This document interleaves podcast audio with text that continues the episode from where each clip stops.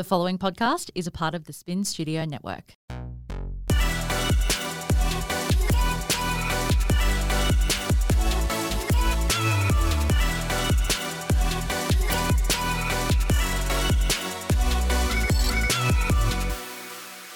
You're tuning in to Flawed and Fabulous. I'm Ash, and I like to think we're all flawed, but we're also fucking fabulous.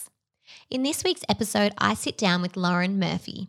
Lauren is a well-known stylist on the Gold Coast who has had an evolving career over the past 20 years while juggling a family living the FIFO life. For those of you that don't know what that is, it means her husband Scott does fly in, fly out work. Now, I had fully planned this episode, and this is what I love most about podcasts and especially the Flawed and Fabulous podcast.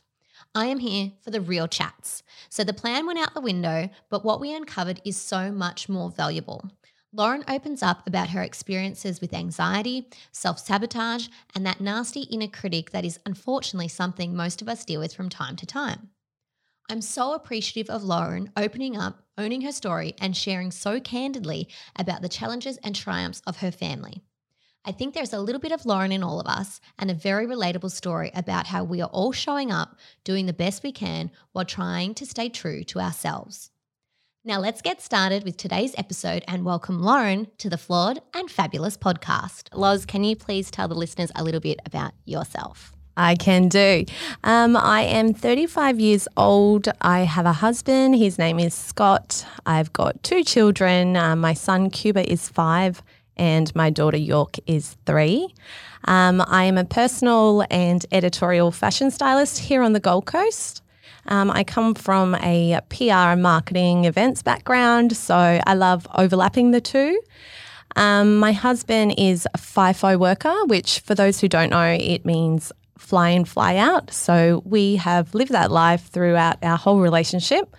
He's been working that way for about 15 years and we've been together 9. So he comes and goes. So when he's here, he's here. When he's not, it's just the kids and I. So my life's a bit of a juggling act. I love to be creative and sociable and I love all things fashion and creativity. Amazing. And that is basically what today's topic is all about. It's not FIFO, it's FIFO life, fashion and family.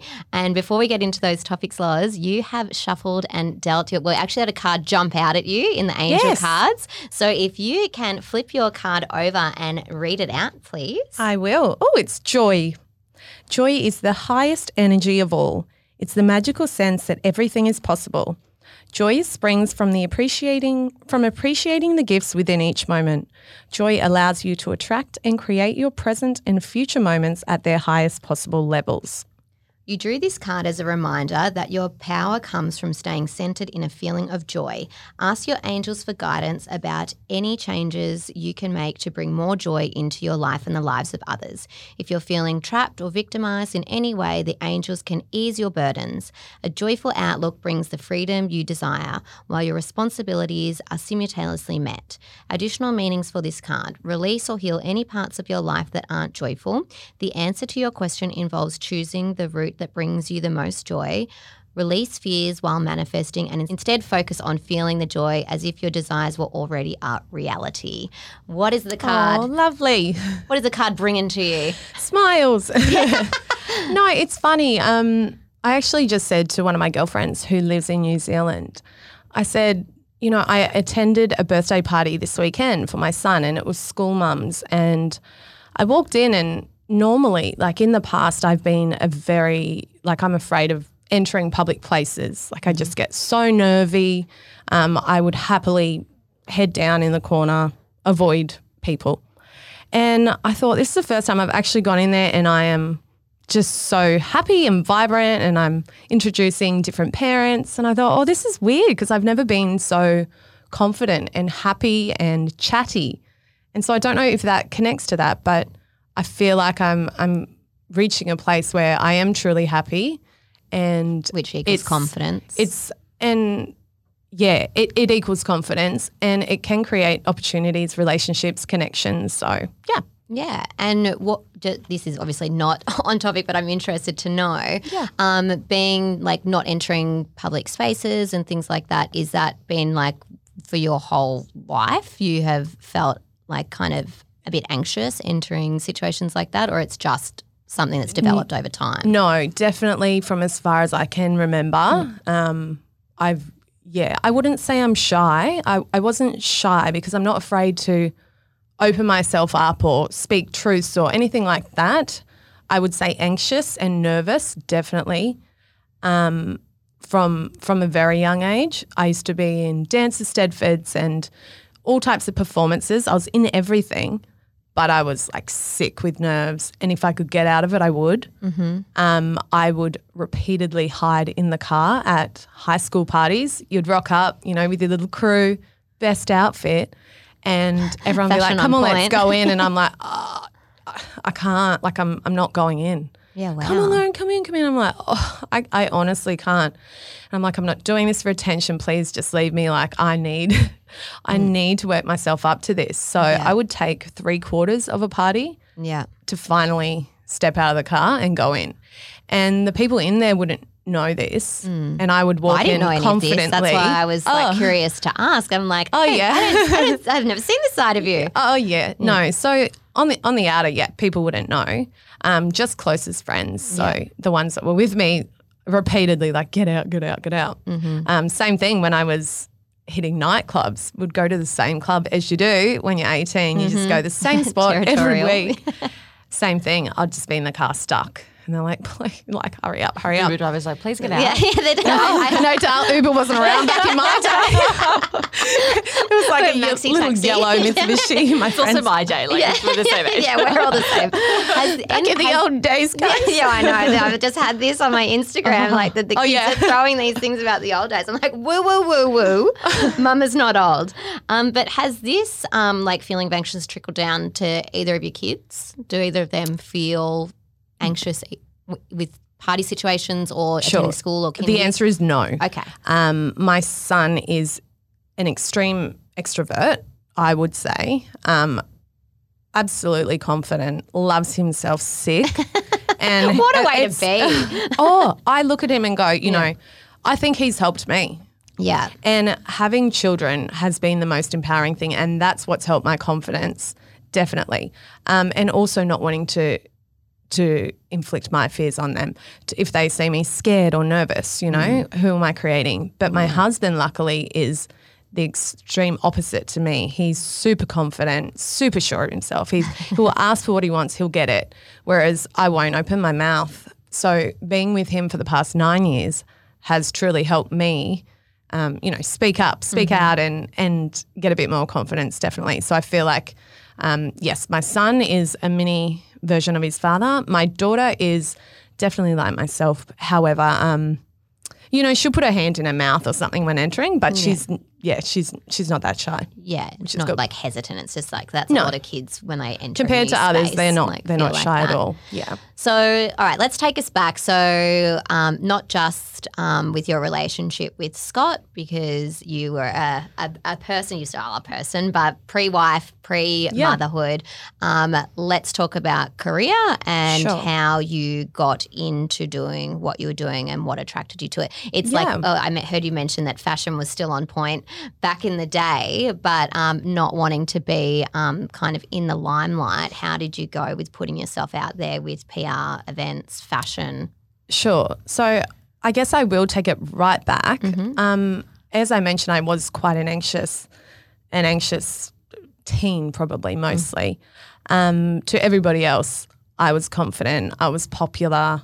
You know, they wouldn't have known I was scared. I personally believe that fashion was my armour as such. For me, it was walking into a party or a room and instead of having to straight away enter into this deep convo or, you know, people look and talk to me, it was, oh, I like your hat or I like your jacket. So for me that was a great deflection, a great convo starter. Mm-hmm. So I do speak of it as a bit of a confidence armour shield. You get up, you put your gear on. It's like, you know, superheroes all have a costume, right? Yeah. So that's the way it worked for me. But at 13, I started my first job in a surf shop, privately owned one down at Kira. It was within the Kira Surf Complex. Mm-hmm. So I worked there every weekend, every school holidays for the 6 years to follow. So I was working within fashion. However, when I finished school, I went straight into a business degree and majored in marketing. So back in the old days, a fashion stylist wasn't a very well-known career. It may not have even been a career back then. Possibly there were people working, you know, within wardrobes and like. Yes, it was typically for the rich and the famous, yeah. Definitely. So the great thing today is that it's for everybody. You know, I remember a high school teacher saying, "Oh, what are you going to do now? Like, are you going to be a fashion designer?" That's just what she saw me as. And I said, "Oh, no way. Like, I can't draw." Because again, back in the olden days, You get your quill out. No. So I was like, "I can't, no, I'm not good at art. I can't do that." So if a stylist was a position back then, I do believe I probably would have fallen into that straight off the bat. Mm-hmm. But I took a longer road to get there. And I'm obviously very grateful I did so. And every job we have, you act as a sponge and you take information and skill sets and connections, relationships, all of that. So during uni, I did an internship with Gold Coast Tourism and worked on their retail marketing. They had collateral, so I sort of helped rebrand it all. Mm-hmm. And then I had my first job was at Channel 10, which funnily enough was on Ashmore Road here. Mm-hmm. So it was a bit nostalgic coming here today. Like driving on down memory lane back in those days. Memory lane. It's funny. My dad used to actually drive me to and from work because I was a late comer with my license. My mum would be like, "Get on the fucking bus." Oh, my parents were like, "Do not get behind the wheel. Do not give her a license." So like, "We're happy to drive you." Yeah, so I then went and worked for Channel 10 here on the Gold Coast in TV advertising. So I'd book all the commercials, do all the proposals, that type of thing. We merged with CFM, which was still is a big radio station here on the Gold Coast. Mm-hmm. So I was working a lot in TV and radio. I then went into events and PR, working for a great company here, Cross Promotions International, you know, Jackie and Billy, they own 19 now. So I got to work on some really cool events. Predominantly we were in the music festival and music concerts. So you didn't get to work on Manpower then? Oh, I sure did, honey. Yes, I did. And they would come in and audition on my lap. Oh, I love that. You're like, "I volunteer." It was so good. Jackie would be like, "Can you just grab me the Polaroid?" I'm like, "Sure." And she's like, "Now take your shirt off." This is happening in the office, yeah. Manpower is a male... Review show. Touring. Oh, no, I guess what it's do we call it? Show, but it's like, I think it's evolved over time. I think it's now very performance. Yeah, Thunder from Down Under in Vegas. They are. Yeah. That was a small part of. I didn't work on it as much as others, but a big part of their company. But I was the marketing manager for Summer Field Days, music festival. Fave. So fave. At the time, it was a pretty cool job. Yeah. You know, I was on stage with David Guetta, waving to Snoop, back of house, and N.E.R.D., Moby, all Pharrell, these. Yeah. Oh, he's so cute and tiny. I loved him, and I was just like hovering around back of house. It was just for and I don't even mean to refer back to it like our generation, but Summer Field Days, we had like the full glory of festival life in our like late teens to early 20s. Yeah, it was like just big like day out Summer Field Days. Yeah, it was just, and being they were all held on the Gold Coast too. Like it was just, I think of kids now in these days, and I'm like, you're missing out. You miss out on these like amazing festivals that just had thousands and thousands of people at them, and they were just incredible. When people speak of like it's a vibe, I mean it was a vibe. It was the best vibe ever. To wrap it up nicely, it was a vibe. Yeah, so I was working really cool events, and you know we were hard workers. We would be at a festival. Oh, you would arrive at maybe 7 a.m. and leave at 2 a.m. the next day. Yeah. So I loved hard work. I loved getting amongst it. After that, I went and worked for another venue, Commune, which is located down in Coolangatta, and they also have one in Bali as well. So I did all the booked all the artists, like the DJs, and did all the modelling comps, and I did their marketing as well. But, then I did all their corporate events where they would have like engagement parties and stuff like that. So I would dabble in styling along the way without really knowing, you know, what styling as such was labelled as. Yeah. And when you say dabble, like For friends or for clients? No, for an example, when I was working in the festivals, I would do the publicity. So I'd do the press release and, you know, fashion festival, I'd secure the press and I'd get like a double-page spread, but I would go and dress the girls for the photo shoot. Yeah. So without even really trying, just in my old job as a publicist, I had a double-page spread in print of like all these festival fashion looks. So when I look back now, I'm like, oh, you know, that really is styling. Yeah.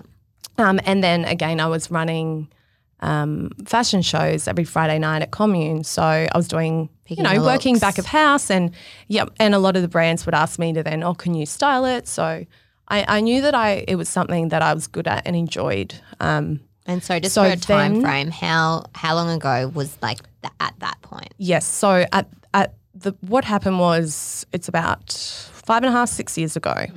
So I was working full-time at Commune as the events and marketing manager, and I had a girlfriend that I used to work with in radio.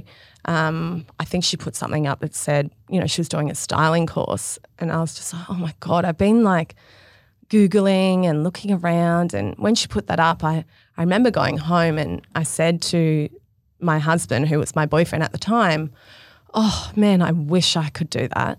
And he just simply said, why can't you? And then straight away I start trying to pluck excuses, you know. I was like, oh, well, I can't afford the course. I work full-time. I don't have the time. But they're all tangible reasons. Like, you know, the feeling was I want to do this. I can do this. I think I would succeed at it. Why can't I try it? Did you have any children at the time? No. No. And that was another thing. I was sort of coming to the place of we will be starting to think about children, marriage and everything. I would love to have that flexibility of stepping away. You know, when you do work, events and marketing, PR, it is a very, you know, timely around the clock kind of gig. You got your emails on your phone, someone's pulled out, they can't play tonight at the club. It's like, oh, chasing people, whatever. So I felt like I'd done my time in that sort of industry and I wanted to step back a little. So I ended up researching and I found Australian Style Institute, which is located in Melbourne. And their staff there were amazing because I am someone that they need to get me over the line. It was located in Melbourne and I'm on the Gold Coast. So Gold Coast is often seen as, you know, tacky and backward in fashion, I guess, but we've come a long way. Definitely. And I don't believe that, but no. I'm just saying from a Melbourneite's perspective, yes. I'm like, oh, well, can I be as good as these Melbourne chicks going to this course or are they going to think I'm this, you know. Anxiety creeping in a little bit. It's just self-sabotage, isn't it? I just start giving myself reasons why I can't instead of why I can, and which is why my husband's great because he'd be like, why can't you? Yeah. I'm like, well, I'll tell you why I can't. He's like, no. But I did. I enrolled. I took annual leave. How long was this course? Oh, so it was only a 5-day intensive in Melbourne, so 2 of the days were a weekend. I only had to take 3 days off work. Yeah. And I flew down to Melbourne alone. My best friend lived down there, so I got to stay with her. And, yeah, I went to the course. I remember pulling up and I did that remix of, oh, God, I can't get out of the car. Watching everyone go in, going, oh, you know. And I went in there and, I had my 5 days intensive. And I often speak of this thing that I like to call like the MasterChef moment. You know how everyone cries on MasterChef? Yeah, I was having a little cheer last night, actually. Oh. I'm like, they're back. They're handing out aprons again. Were you crying? I just can't help it. I'm like, the story's coming. Well, when I look back, I think I call it my MasterChef moment. I was finally somewhere that I felt passion and felt like I was meant to be. And it was like a little break in the first day of the course. And the director and the owner of the course came up to me and she's like, how are you going? Like, are you enjoying it? And she's like, you know, you're answering all the questions. I'm like, oh, cool, thanks. And she said, but you're not raising your hand with conviction. You're like, I know the answer, but I'm just going to do a half hand up. Yeah. And she's like. Look around the room, you know, that is me. Are you going to pick me? Just one little finger's going up. And she said, man, like, raise your hand with conviction. I know you know this. I know you've got this. You're going to do good things. You know, this is you. I can tell. And Oh, I just started crying. I was like, Gabby, I'm MasterChef moment. Yeah, it was my MasterChef moment. And I was like, why am I crying? And then it was the break. So I went down to do some window shopping, like Sports Girl and the food court and stuff. And and it hit me. I've never really been told no or rejected, and I didn't have parents who were hard on me, that they were very much nurturing, do what you want, be who you want, wear what you want. I was like, nobody's stopping me or telling me no. It's myself. It's my own voice. It's self-sabotage. Fuck, get rid of it. Pull your head in and get in there. Put your hand up high and answer the questions with conviction and back yourself. And I think that was the start for me. Went back in there, loved it. I stayed working full-time for, I don't actually know exactly, sorry, but I would say at least a year. Mm-hmm. And I was having clients outside of work time, weekends or, probably just weekends actually, and it would have been. When all this is going on, Scott was doing fly in, fly out. Yes, yeah. Yeah. And so no children. You were living together? We were living together, yeah. And so how...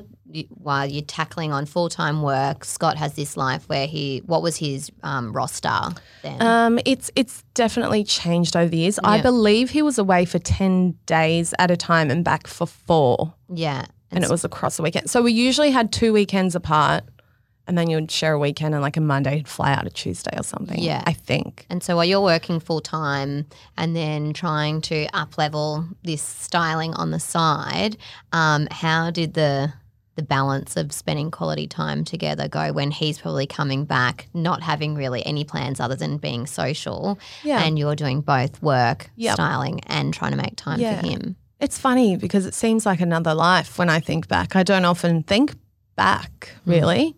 Well, I think from it's good. Like life after children. Yeah. But life after children, you just forget who even was I? Yeah. What even happened? But to be honest, I think him working away like that, because I was super career. I've always been like the type that was scared to take holidays. Why? I don't know, because I had them. But I think it worked well for us because I threw myself into my work. I worked a lot on weekends. So I had a lot of time without a partner here distracting me really. When he was back, we have always been very close. Like we're a partnership that we're friends as well. So we do hang out. Enjoy each other's company. He doesn't go to a pub on a Saturday and go bet with his friends, which is totally fine. But we are the friends, and we hang out together or with other couples. So the juggle wasn't so bad back then. I think it kind of complemented it a bit because I was so career. In regards to missing him, it was more about that. Mm-hmm. It was more me probably starting arguments, do you still love me? And just wanting him to be here just because I loved him so much. Whereas fast forwarding to now, it's a different type of a juggle. Yeah. And the juggle is the little people in our lives. Part of when we first discussed the podcast, it was, and listening to your background history now is that career has been so important to you, and in this FIFO wife life that you're holding down the fort while, dad's away, and then dad comes back and I'm sure he steps in to help him, but you've had to put your career on the back burner, let's just say for the sake of like the children and staying at home with them. And I'm sure it's not easy between like one being at school, one being at kindy, then you've just got one, and it's just this constant, everything is evolving and changing. So the plan that worked for this time frame doesn't necessarily start working, and then you're like, oh, fuck, they finish school at 2:30. You're like, where do I get those 3 hours back? I know, it goes quick, right? Yeah. Yeah, it is. It's a juggle, and I think the key that I've learned along the way and hearing from other really wise women and mothers is that there is no balance. It's impossible to get the perfect balance because it doesn't exist. So doing the best, just the best you can, is it going to be enough as long as you're trying every day. But in regards to, juggling career and the children and Scott perhaps not being here, he's away about just over 50% of the time, but he does shorter swings. So he's only away 8 nights and then he's back for 6. Mm-hmm. So it's short swings. We said we wouldn't go any further than 2 weeks with family because it's hard on him. He's not just missing me now. He's missing three loved ones. Yeah. So he has so much sacrifice as well. He misses his own birthdays. He missed Easter, his child's first birthday, things like that. So the sacrifice is there for him too, more so probably. I get, bitchy, that womanly resentment of we get resentment the fact that we had to actually carry children and birth them and that, but sacrifices because I've always been very much held my career in high regard, and I've always been very ambitious, always worked. It was hard for me stepping back and taking maternity leave. I grew up in a family of there's 6 siblings. Oh, wow. My mum owned a preschool. Mm-hmm. So she had her own business and was just a hard worker. My dad worked as well, but he finished work a lot earlier in life, and then, he helped with the children and the business a bit here and there. But I had the example of my mum, being this amazing mother of 6 kids and running a business and being in that business every day. So, I didn't strive to be a stay-at-home mum in life. I know everyone has different dreams, and some are to get married and to have children and all this. I never used to be a big dreamer or a goal. I didn't, set too many goals because I don't like to fail. So if I'm going to set a goal, I need to keep it, which is silly because if I'm not setting goals, I'm really limiting myself and not pushing myself. But that's unfortunately how I've been. And I forget where I'm going here with this story. No, I had a question. In your friendship group, are there many similar people in the same sort of situation with the FIFO, or are your friends all do different things? Have you made friends in in Facebook groups where there are the wives connect or anything like that? No, I haven't. Yeah, no. Sorry, no. I haven't. No, and we don't really have any close friends that are in a similar situation. I have a lot of single parent friends, which their situation is totally different, and I would never ever want to put myself out there and say, I'm doing this alone and I'm a single mum when he's away, because it's not true. Yeah. There's always going to be the finance. Support. There's going to be the emotional support that I can, threaten the kids with, I'll ring your dad and get him on the phone type stuff. And I've always got his support with helping with the decision-making process, which I think single mums, that's probably a really hard struggle for them.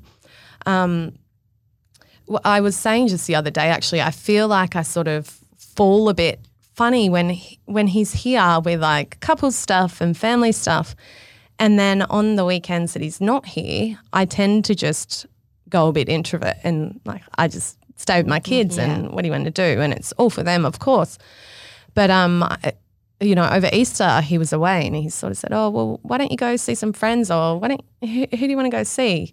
I had the kids with me too, but I said, I don't know, they're doing stuff with other people. And sometimes I feel like I do sort of dangle in this place of, I don't want to ring up our friends that we hang out with as partners because Scott's not here.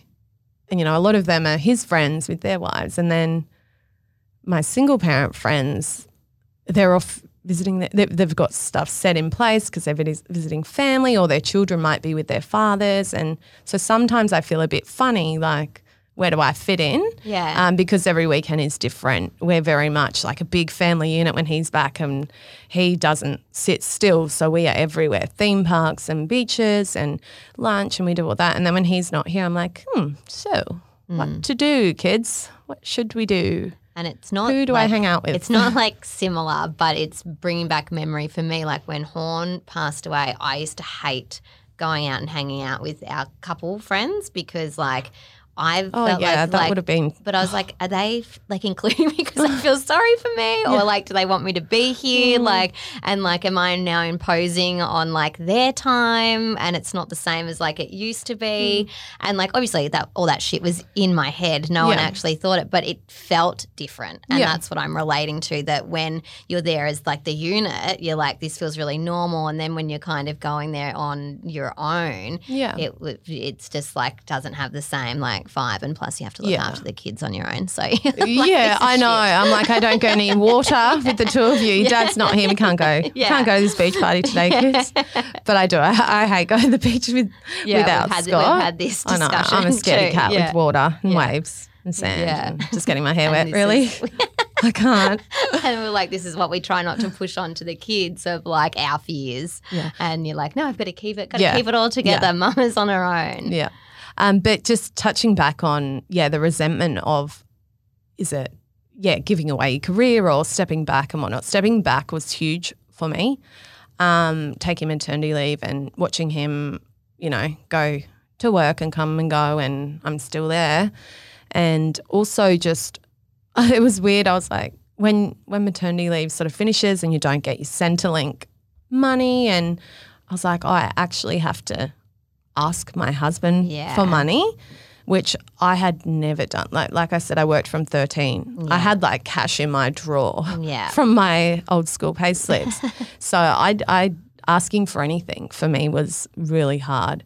Asking for money is like next level hard. Yeah, and a lot of my asking friends for help is say the same thing. Hard. That it's like, why am I fucking asking for this? One of my friends is on like this super strict budget at the moment. She listens to this, she's gonna die. And like her husband's given like everything's off limits except for like health. And she's not like a healthy person, but he's like on this like health tangent. So he'll like go and like do this stuff, and just like for a short period of time, because like they're trying to like retire. Like it's like a big end game. He's not just being like a tight ass for no reason. And so we like keep being like Botox. Health. Oh, like, gosh. Like, she's like, he'll kill me. I'm like, it's health. It says Medi Spa. Like, medical health. So, but yeah, and like that, and in all honesty, same, like I never really had to ask for money with Horn, but I remember like after he passed away, I'm like, I have this money. It's just mine, like bag, shoes, whatever I want to do. And look, I'm not saying it's like a silver lining by any means, because it would not, I would trade in a heartbeat. Yeah. But it's just like, I just like I earn all this money, and I'm like, and I don't have to mention it to anyone. I'm like, it's really like liberating. It's not seeing the online orders just arrive at the door, and you're like, oh no, like, where does this come from? And probably, like a vice versa thing too. The partners, when like, well, you can't go to the pub and you can't, spend that. Like it works both ways. But is that a relationship challenge? For like back then, was that a relationship challenge in the early days, or was it just something that you were like, I feel weird about this? No, I actually feel like it's a reoccurring relationship issue, if you will call it. It's not like a big, bad, huge thing. We don't have big, bad, scary fights as such, but more on my end, because even like just this morning, you know, he's out at work working his ass off, but I was at home and – working your ass off. Shaking it. Yeah. Yeah, so I got my daughter ready for childcare. You pack her lunch, got Cuba ready for school, packed his lunch, uniforms, get them dressed. I'm running around with wet hair and trying to look half decent to come today. And, you look beautiful. Thank you. So do you. And it was just I was running late, and then you go to walk out the door, and I'm just carrying Cuba's school bag because, of course, he wouldn't carry it, and it's just drenched. Like dripping all over the floor. I'm like, nah, what is this? Water bottle. Open it. Drink bottle lid is off. So his whole school bag's saturated. Hats drowned. Oh.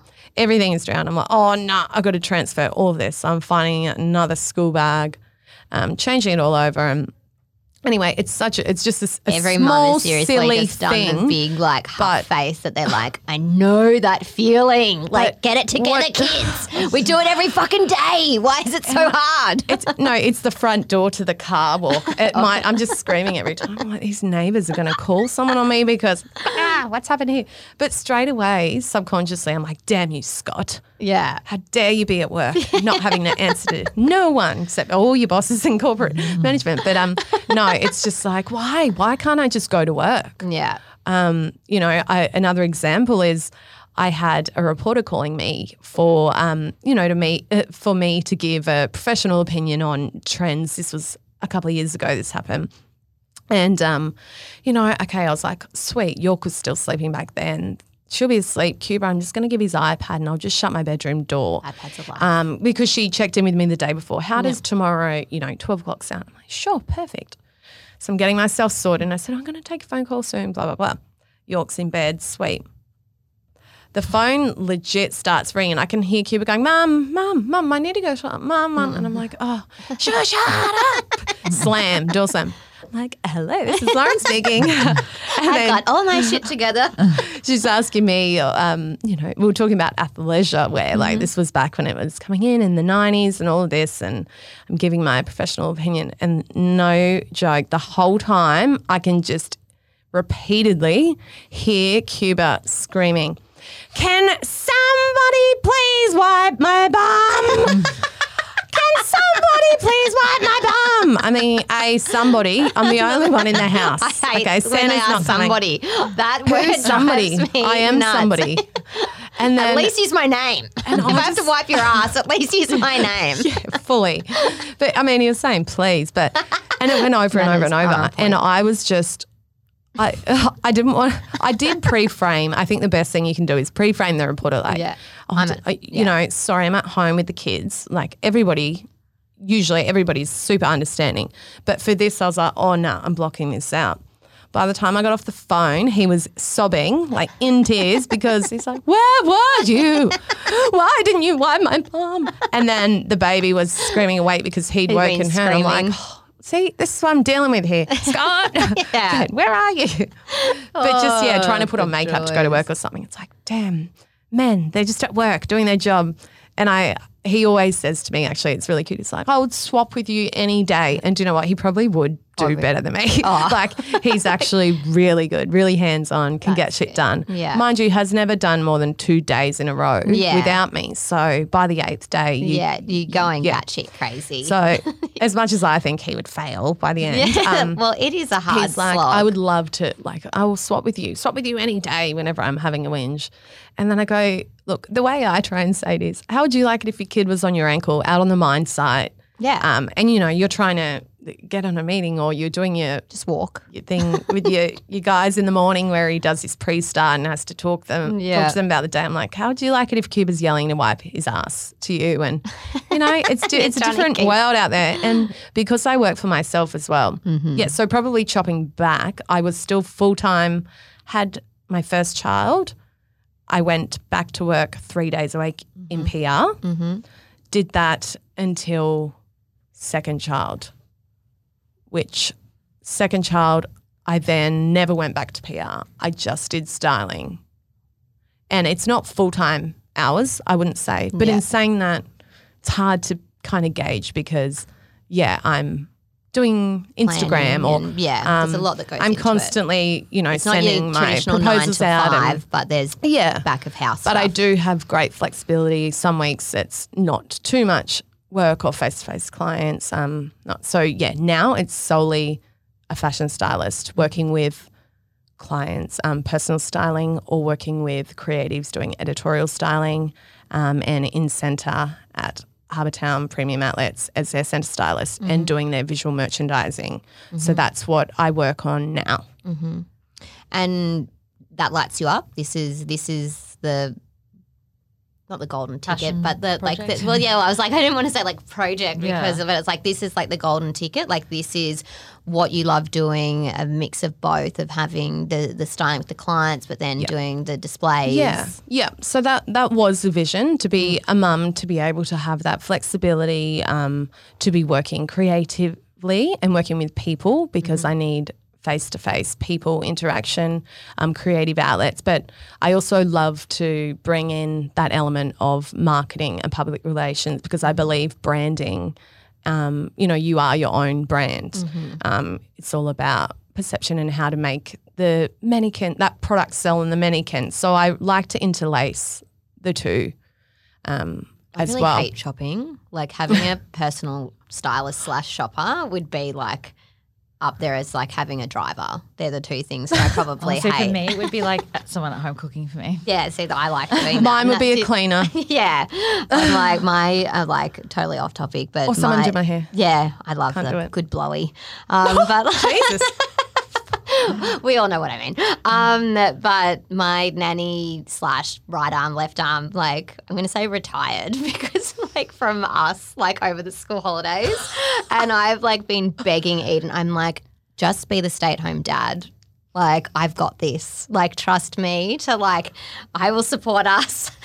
Just make the sandwiches and take the kids to school because I really fucking hate doing it. And I don't want to do it. And I don't want to get another person in and then they leave again and that heartbreak happens all over again. I'm just do it, Eden. And he's seriously considering it. And I'm just make it work. Yeah, that would be Scott's all-time goal. Yeah. To be a stay-at-home dad. Have you talked about when he might end this? Yes. So that's a question we get asked a lot, when's it going to end or what's your end plan kind of thing. And it does change as you think you might. We sort of said when the kids go to school, he was talking about first day of school, first footy games and that he didn't want to miss those type of things. It's funny, this is where Scott and I have a little clash because I feel almost a blackmail is I'll come home when you can earn more than me.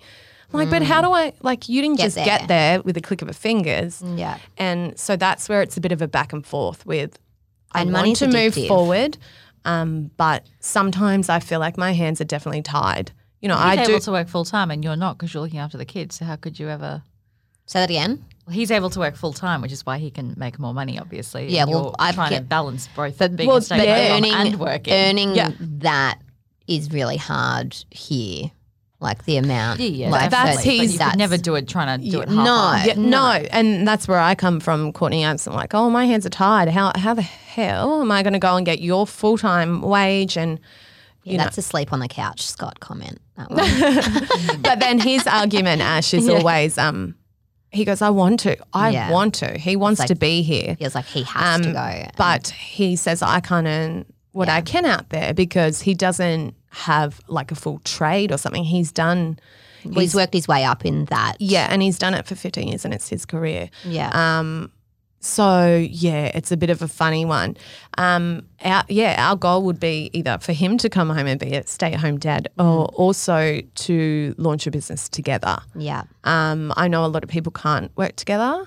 It's fucking tough. Yeah. So I'm sure, we would probably go head-to-head. But in saying that, we are very complementing of each other's sort of downfalls. As I was saying before, he's the – oh, I like to call it – I like to use this, and I don't know if it's a real thing, but I find myself to be the director and he's the producer. So I'm a visionary. I come up with all the ideas. Yeah. I can see stuff happening. I can, source it all or whatever, and then he gets shit done. Yeah. Is that what the producer is or not? It depends on which. Yeah, they bring the money, they bring the project ideas. So yeah. Maybe. I don't really know the answer to that question. I'm the guy on Oz that's from Martha, do this, do that. He goes usually Eden's just tell me what to do. And I'm sometimes I don't want to tell you what to do. I want you to know what to do. I know what to do. I didn't get a life handbook. I just figured it out. And Eden, we've had the conversation of doing something together. I'm oh no. I've done my time together and oh God, I can't believe you've been suggesting that. Isn't it mad? And I'm I don't have the mental capacity to learn about earthworks. I know about stonemasonry. That's dumb. That's not dumb, but that's brain numbing enough that I am so interested in stone. I'm not going to merge over to rocks now. Yeah. Well, are they in the same family? Yeah, they're rocks on the earth. Stone. Yeah. But You know, and it is usually a good dynamic of like a husband-wife combo when they have different skill sets and they can shine and they work together. The main thing is that you never switch off. So now when like, you know, Scott will be talking about work, you'll be talking about your work, and they're not the same thing, and it's like exciting, and you don't know the answers to each other's questions, and you don't argue about it because it doesn't fucking matter. Yeah, that's your lane. Yeah. But I'll be mine. It's, you know, every relationship has its challenges, and like I used to like – have a lot of time on my own. When Horn worked, we would see each other during the day, but I wouldn't see him at night. And then I wouldn't see him in the morning either. So he kind of just like came home to sleep and then would go back to work. And then that's when I would get the shits. I'm like, I'm going to work all day, but then I'm coming home and I'm like bathing, feeding, cleaning, washing on top of what I'm already doing. And like, yes, don't get me wrong, you're out there working hard and, you know, driving up our business. But I used to get resentful too, being like, just because I literally have a vagina, I have been dealt this card that I have to like bear all these things that go with it. And sometimes, you know, for those that have like kids have always been something that they've wanted, and it's, you know, the light beacon of their life, that is awesome. But when you are career driven and then these hurdles come up, it is quite hard sometimes not to be resentful. You see like your single friends that are doing just like whatever they want, or then the couples that don't have kids, and I'm like, I wonder, like we just had 2 weeks without the kids, and by the end of it I was kind of sick of Eden, to be honest, but I was like, people just wake up and do whatever the fuck they want. Yeah. Like they just wake me up. Yeah. But like just what, like it is this like liberating feeling. Like I did get bored knowing that it wasn't forever, but like for that temporary time I was like at the start I'm like, oh yeah, yeah, yeah. You know that that trend on boom, ba ba ba ba ba. That's how like I felt like waking up and like doing whatever I want today. And then now the kids have been home for like 4 days and I'm like, yeah, that was temporary. See, we have this overlap of a day where he gets back from work and so I'm on my last tether and he's also just so exhausted. Yeah. So he comes home and, I'm like, come on, kids need dinner. Kids need to be bathed. No, it's 6 o'clock. They've got to be on the lounge now because then they can watch 4 shows and then they've got to be in bed at 7, so they're asleep by 7:30. So tomorrow they're not going to be tired, and then at school and then after for footy training, he won't be able to cope. And so Scott's like, Jesus, slow down. And I'm very much like, routine, come on. And he comes in, fun dad, just wants to be with the kids. Yeah. And he's exhausted. It's like his weekend, right? Because he's worked all those days. Yeah. Right? Yeah, it's like jamming your weekend into this. So – but like, don't fuck with the schedule. The schedule works. Yeah. So now we are very aware that that first day we're going to be on each other's nerve. Yeah. Because he's done 90 hours and then I've done 100 million. Yeah, even in my sleep, they're on me. But so I'm again doing that resentment. And how did you come up with that? How did you like communicate that to each other? I think I'm sure there would have been few bust ups before you got to something that worked. Oh yeah, like it's nasty on day one. I'm the nasty one, but it's just the reoccurring pattern of identifying the pattern. And it was okay. Let's just like be real. When you come home, I'm a bitch to you. You're tired. You're just not considering all the hard work I've done for 8 nights with these kids and you're wrecking the routine. Yeah. But then I also need to consider that you haven't seen them. You're dead tired. You've worked 90 hours. You know, I always put the call, but you get fed because out at the mines, you know, after work you don't have to cook and you're not even cleaning your room and all this. Yeah. So, you know, I'm always having digs like that. But he has just worked 90 hours, doing his best. He's missed his family. He's only had himself, you know. Yeah, he's not getting up and going for a beach walk or like. No. And he says, I'll swap any day, like I said. Yeah. So it'll be interesting, you know, like wife swap the show. Yes. If it was like a spouse swap and you take each other's jobs or something. Yeah, that would be weird. My interesting friend that I was just talking about the retiring, they have the plan, the budget. So he was going to retire at the end of this year, and Courtney, surprise. She had different Courtney. She had to work last Thursday, and she didn't get home till 6 p.m. and he had to look after the kids from 4 till 6, and he had to just bath, feed, and dinner, and he's like, I think I'll retire when the kids are all at school. He was like, which is like 4 years away. Like he's prepared I don't want to be at home, delay retirement by 4 years so he does not have to do that like witching hour like on his own while Courtney goes and like goes back to work and stuff. And then, yeah, it was funny. I was like, it's fucking tough. Yeah, it's hard. It is hard. And then that's why we get bitchy. Yeah. But the overall plan, yeah, we would love Scott to come home. Yeah. We want to bring Scott home. Yeah. It's like a campaign. It's a campaign. Get him back Scott here. Home. Yeah. You know, so he doesn't have to miss any more significant moments. And I try to downplay it a lot because I don't want him feeling that guilt. But there's been, you know, every time I found out I was pregnant, I was by myself. He was out at work. Yeah. I miscarried alone. You know, he was away. Probably the worst, hardest moment was York was 2 weeks old and he was still on casual back then. Mm-hmm. So for us, people always like, oh, it's not about money. It's, you know, think of the children. I've had friends say like, doesn't he feel like he's missing out? And I get very defensive when I say, look, it's, He's very present when he's back. Yeah, and it's also, you know, other men are working when their kids are asleep and leaving when they're not awake. So there are many positives. We get very present time when he's back. Yeah. But yeah, the hardest would have been York was 2 weeks old, Cuba was 22 months old. He had oppositional sleep apnea, undiagnosed at the time, so he just didn't day nap, didn't sleep at night. And my mum was Scott or Cuba. I'm like, I don't know what it is. Sorry, Cuba. Okay, she doesn't care about his sleep. He's got sleep. Oh, sorry, I don't know. I really chop and change. No, I was following, but I'm like, is that like a child thing? Or I'll explain what that means. Yeah. So oppositional sleep apnea is what Cuba, my son, was diagnosed with when he was about 3.5. Mm-hmm. He definitely had it for a while. Yeah. And they can't sleep. It's to do with your adenoids and tonsils. He had like severely inflamed tonsils. So he wasn't breathing well. He was dripping in sweat. Mm-hmm. Lightest sleep. They never enter a deep sleep. Mm-hmm. So he wasn't going to bed until like 9:30 at night and he was 22 months old and I had the newborn. And then he would wake in the night like two times or whatever. York might wake twice.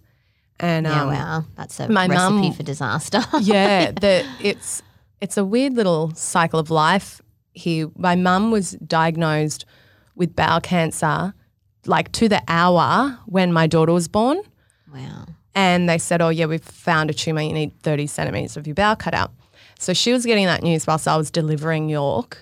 And she came to – I didn't know this. Like I was unbeknownst. I picked mum up from her colonoscopy, but she never told me that they've found something. Mm-hmm. So I'm birthing my daughter and then mum comes and, you know, she's been told this news. So Scott, I got told maybe like a week later because it was like the newborn bubble. Yeah. Mum was just trying to protect me. As mums do. And then, you know, Scott had come back maybe 1 or 2 weeks before I was having the baby. Mm-hmm. Because we knew he was casual. We didn't want more than, say, a 3-week window of not having his wage. Yeah. And, yeah, so he left when she was 2 weeks old and mum the next day was having the operation. And I remember being there with, like, the baby in my arms and Cuba just on the ankle and I was just like, oh, don't leave me, please. Breaking. And that was probably my worst, like, because I've always missed him and every time it's hurt, but that was like, oh, God, I don't know if I can do this. Yeah, fuck. Yeah. That sounds like a lot. And you should really be proud of yourself for doing that. Like it is this is the thing that people through rose-colored glasses that it can seem so – yeah, you're getting paid this money and it's a life that you choose and da-da-da, but there's all the other real life things that happen at the same time that you are alone for 8 days out of a 14-day roster and then to deal with newborns. And then also sleeping. You probably assumed at that time your mum was going to be a big support, but then you've got the guilt of having your mum who's going through her own stuff, helping you through your stuff. That's like a lot to deal with as well. Yeah. So because I was on maternity leave and as I said, there's 6 kids in our family. I've got a big brother, but then I'm the eldest daughter. So I just slipped straight into caring for mum.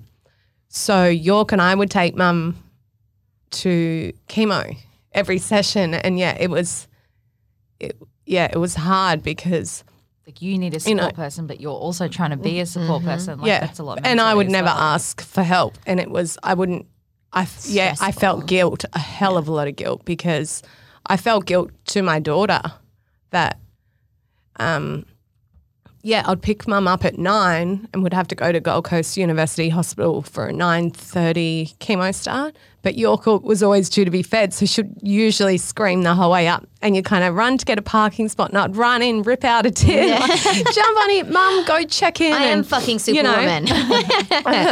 And it's a bit of a blur now because this is going back 3 years, and it was a very, very dark time. And, I couldn't. Scott couldn't be here. He didn't have a job back here.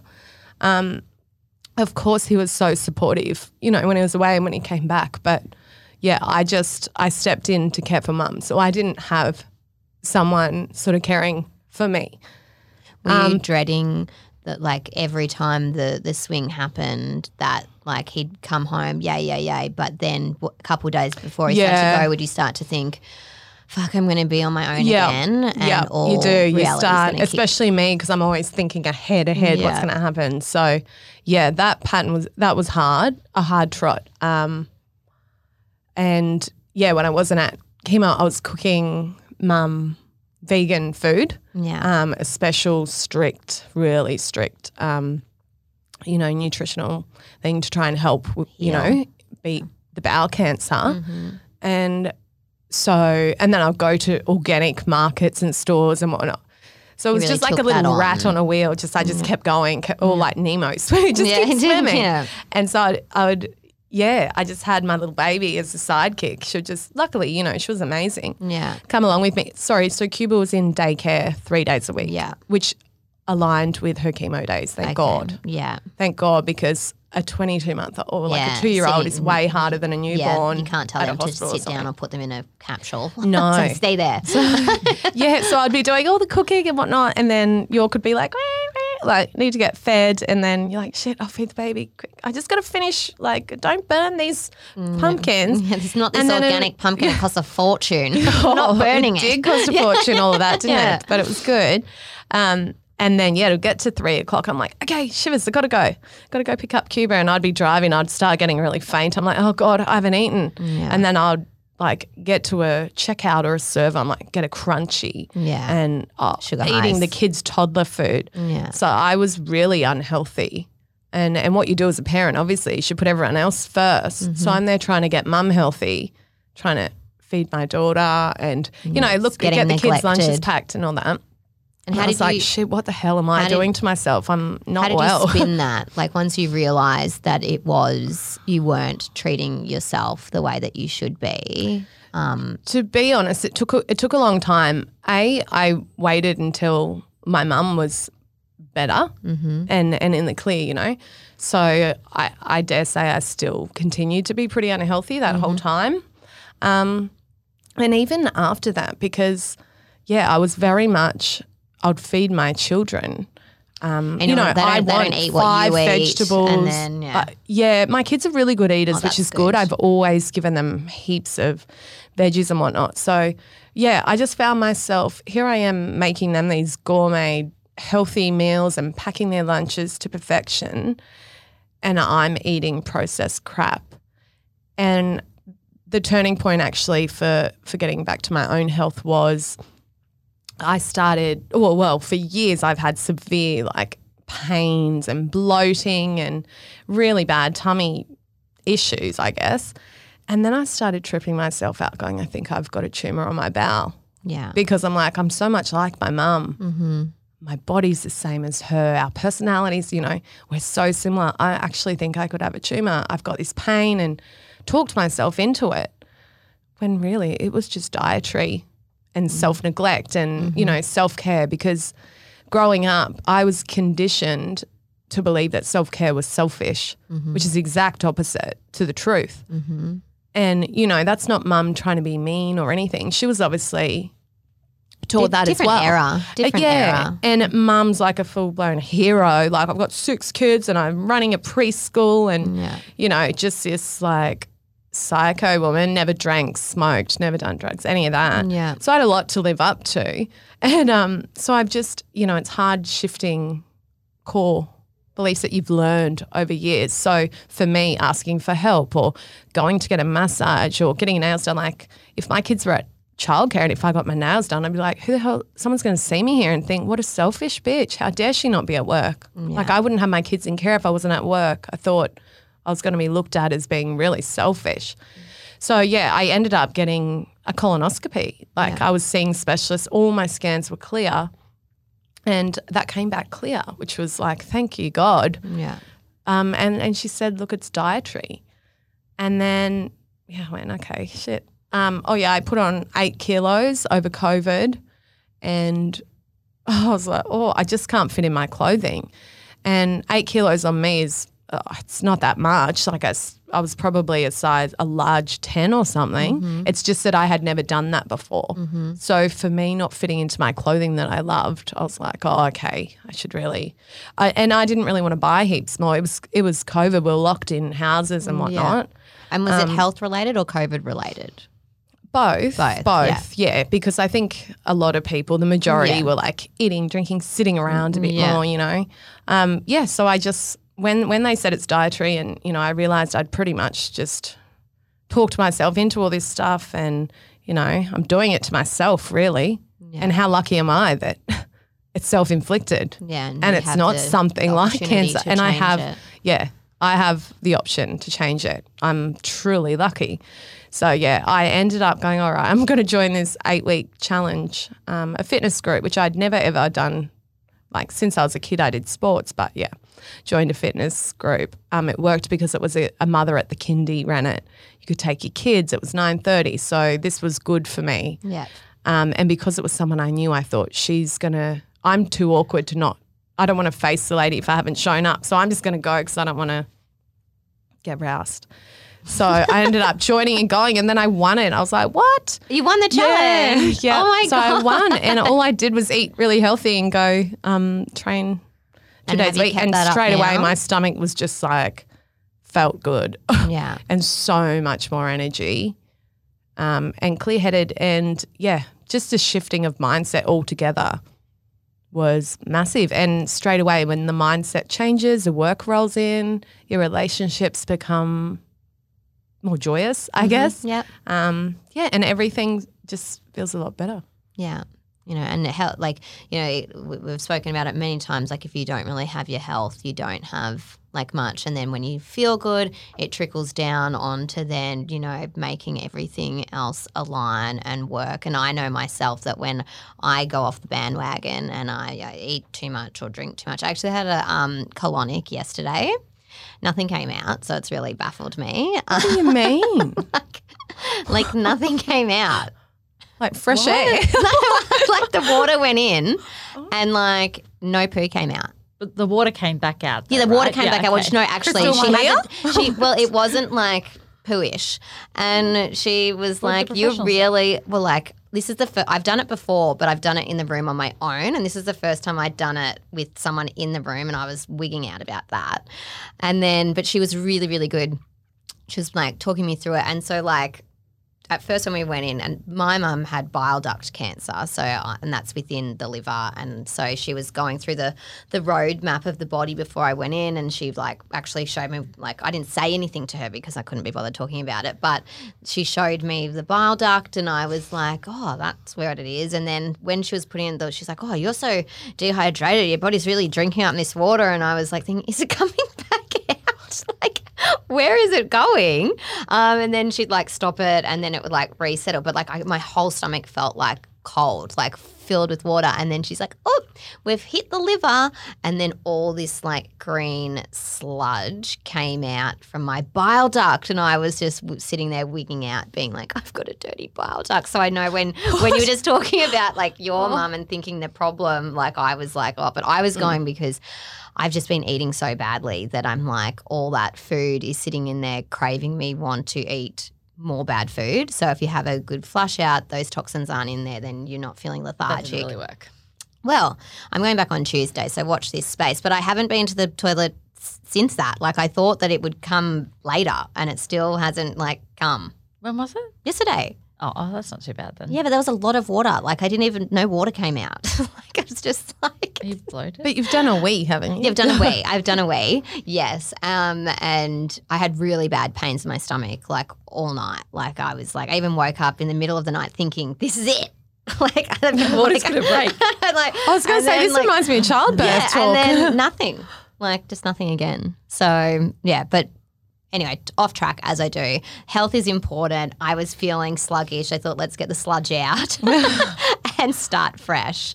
But we have reached a length in time of like the usual podcast time, and we did have other things. No, I think that it was great and valuable, and that there are women out there that whether they're solo parenting, and I know that you said you weren't going to compare the two, or doing the FIFO life, or even week on week off parenting.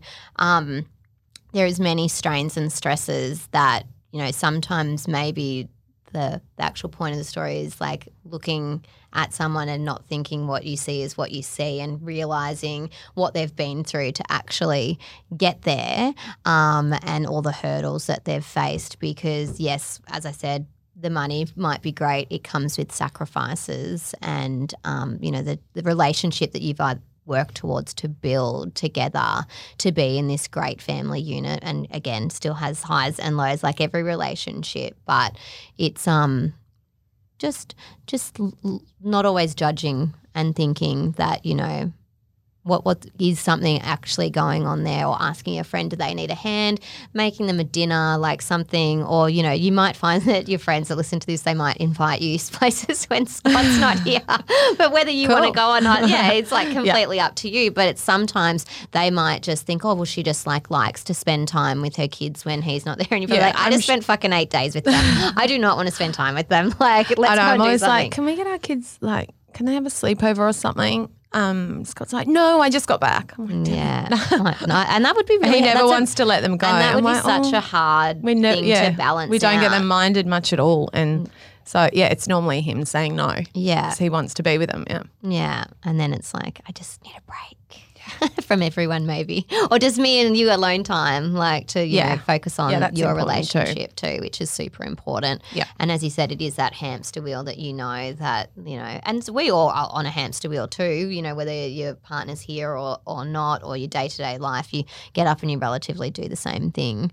But, yeah, I didn't know a lot of your story then, so thank you for sharing that, because, you know, it's easy to onlook and think, well, you know, they're just, you know, I'm not saying that you guys aren't solid, but it's the part that, you know, it's real life. I think if you aren't in a solid relationship, definitely FIFO work wouldn't be for you. Yeah. And I think that's what's kept us together, is the fact that it isn't for everyone, but luckily we are. Solid, yeah. Yeah. And, okay, for all those listening along no, I'm skipping ahead. Sorry, as I said, I make mistakes too. We've got the final five, which is what we always wrap up with. Your quote to live by. What would your quote be to live by? I actually just saw it not long ago, and it was, the only healthy comparison and worthwhile comparison is you yesterday versus you today. So don't look at others and compare in this nasty world of social media. Yeah, it's a jungle out there. What is the best advice you have ever received? I think it's a lot to do. Do you know what? When I was actually thinking of what my answer would be for this, it's like, did I listen to any advice when I was younger? Yeah. Because all the advice I could think of was like in the past year or two. Yeah. I'm like, it just must be in one ear, out the other.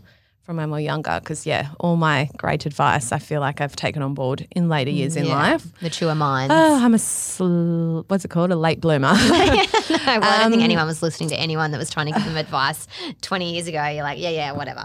Yeah. No, it's probably we had Kylie Camps, who owns the Kind Parenting Company, on a podcast I did a couple of years ago. And it was all in regards to taking action.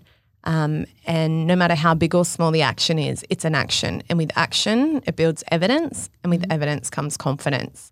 So it's really about just taking a step of any kind, feeling the fear, going with it, sort of saying yes, and then figuring out how along the way, because any movement is good, and with that comes the evidence and then the confidence. Love that. Evidence, confidence. Your core value. Oh, I was looking these up. There's so many different ones, and whether it relates to sort of personal life and work and whatnot, but it would have to be the definite one and top one would be authenticity, because, yeah, I can't stand fake. Just be as you are. Authenticity within, yourself, your brand, your product. Again, the no comparison. And being a stylist, no one wants a fake handbag. That's what you're thinking. Like, keep it real, guys. Well, I mean, fashion, definitely comes into play there. You just want to. It's a non-verbal communication tool. So it's not. It's a non-verbal communication signal. Yeah, it's fashion. Yeah, how you dress. So. Dress as you are. Be authentically you. And then loyalty. I mean, humour, I think, is one. Again, it's really used for people who are awkward and anxious and whatnot. I've lived my life with a lot of humour to sort of Band-Aid. So do I. A lot of stuff, hey? Yeah. The good old humour Band-Aid. And if you had one last meal, what would it be? Yeah, it would have to be like a creamy pesto, real cheesy chicken pasta. Yeah, yum. And your fave beverageino. Margarita. Yes. I just classic. Yeah. It's just like so good. The more people that come on, so I'm like, see, we're all the same. Yeah. We all love it. Yeah. And for all those listening along that, and I know we didn't get to touch on the fashion stuff, so we might have to get you back in another time because I know that you had a lot of juicy info for that too. For all those listening along and would like to know more about what you do, where can they find you?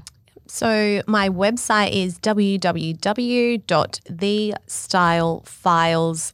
That's AUS.com. And on Instagram, it's at thestylefiles.oz. Beautiful. Well, Loz, thank you so much for giving up your time. Thank you for having me. That was a beautiful episode. My pleasure. And go and check Loz out over on her Instagram. Bye. Bye. This podcast is a part of the Spin Studio Network. To stay up to date with me, don't forget to subscribe to this podcast. Leave me a review and follow me on Instagram at WithLoveAsh.